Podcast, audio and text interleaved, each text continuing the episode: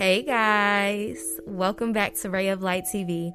I'm so glad that you guys decided to join me for another episode of Soul Care Sunday.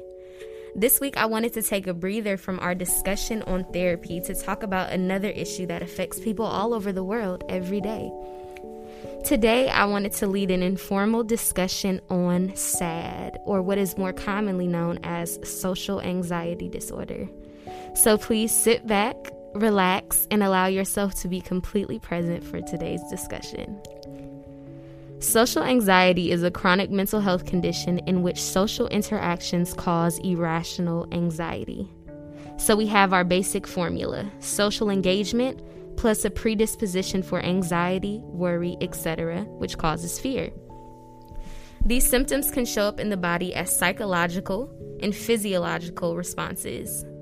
These symptoms include excess worry, trouble talking, fear of engagement with others, or meeting new people. Nausea, sweaty palms, and rapid heartbeat are included by the fear of being judged by others, fear of offending others, or an intense concern with others' perception about you. It is described as self consciousness on steroids. When dealing with SAD, social interactions take your focus. They make you feel uncomfortable and they make you feel awkward when interacting or engaging with others in a social setting. I believe that it is extremely important to note that social anxiety is caused from interactions in social settings and to describe how social anxiety differs from introversion. A socially anxious person does not have to be an introvert, and an introvert does not have to be socially anxious. What differentiates one from another is desire. A socially anxious person may be someone who enjoys others and has a desire to go out and be with friends, but because of their psychological predisposition to anxiety or anxiousness, they will refrain because of discomfort or fear. Now, if you're like me, someone who is introverted and extroverted, you may bounce between the two. You may enjoy being alone and can only process and recharge alone, but you are also fed by the energy of others. COVID definitely plays a part in it, but it's important to know that that's all okay. If you are an introvert, extrovert, in between, or on the spectrum, it's okay. It doesn't speak to you as a person as much as it speaks to the way your brain processes certain situations, depending on the time of year, time of day, etc. It's all good. Okay, so now, as I was creating this podcast, I thought to myself, how could I help a person dealing with intense social anxiety to manage this raging self consciousness and need to be affirmed through their environment? And I came up with two ideas that I have been practicing and have certified myself. So, tip one is vocalization. Open up your mouth and ask. Put your fears to rest by vocalizing them. What I've learned is that social anxiety feeds on the presence of the unknown. It creates ridiculous, intrusive scenarios about what a person may be thinking on you based on your performance and their presence.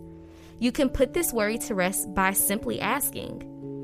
You can experience symptoms of rumination, which are intrusive or repetitive thoughts about something that usually has occurred in the past. Things like what you could have done better, how others thought about something you said. Do they think I'm dumb? Do they think I'm okay? Did her facial expression indicate that she really thinks I'm weird and maybe doesn't want to hang out with me anymore? This is a common symptom of anxiety. Simply asking these questions can put a stop to the unnecessary rumination that occurs in our mind when we do not have a direct answer to our uncertainty. Just ask. And if you can't do it anywhere, or everywhere, start small. Tip number two do it afraid.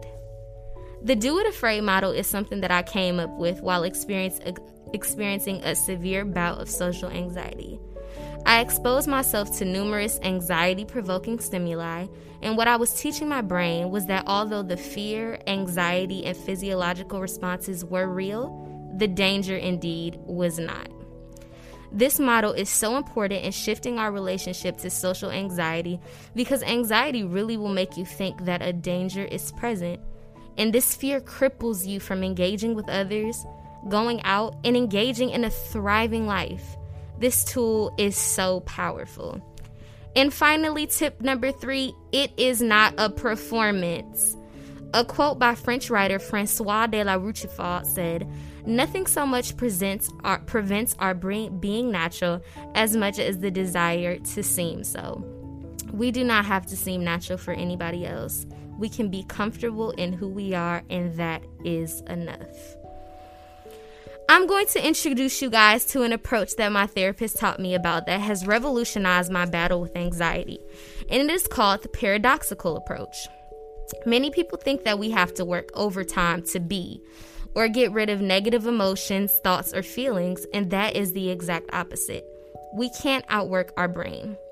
We have to learn to put the oars down and just flow. And I know that telling a person with anxiety to do that may seem ridiculous because we want more than anything just to be. But we're always thinking overtime on what that means, and this does not help. The paradoxical approach affirms that the less we are trying to be, the more we are naturally engaging in the being.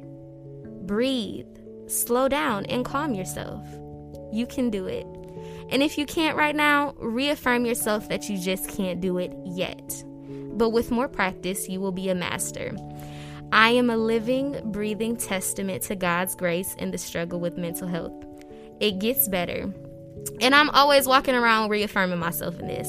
And it works out exactly as I believe it to. I took my scripture text from today from Proverbs 29 and 25, which says that fear is a snare. It is something that traps us and cripples us from being the fullness of who God called us to be.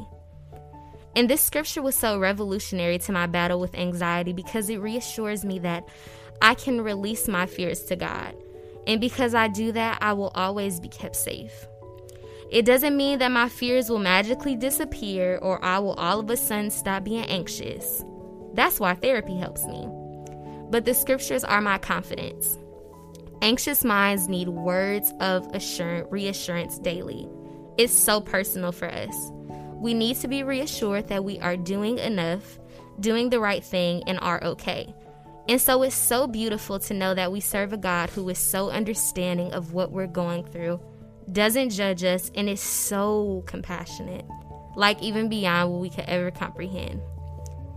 Imagine the most beautiful thing and multiply it by like a billion and that still probably wouldn't even compare. He loves us so much and is so understanding of everything that we go through. That's why the word is my confidence and the Lord is my strong tower. I can always cash in His word no matter how fearful I am and replace my yoke of fear with God's truth of love and protection for my life. And I depend on that.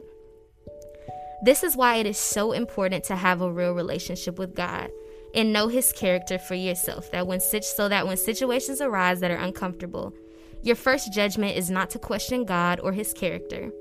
Some things are just psychological. Some things we're just born with but we can lean on his word in therapy to help us day in and day out. So thank you guys so much for joining me. Love you guys and see y'all next week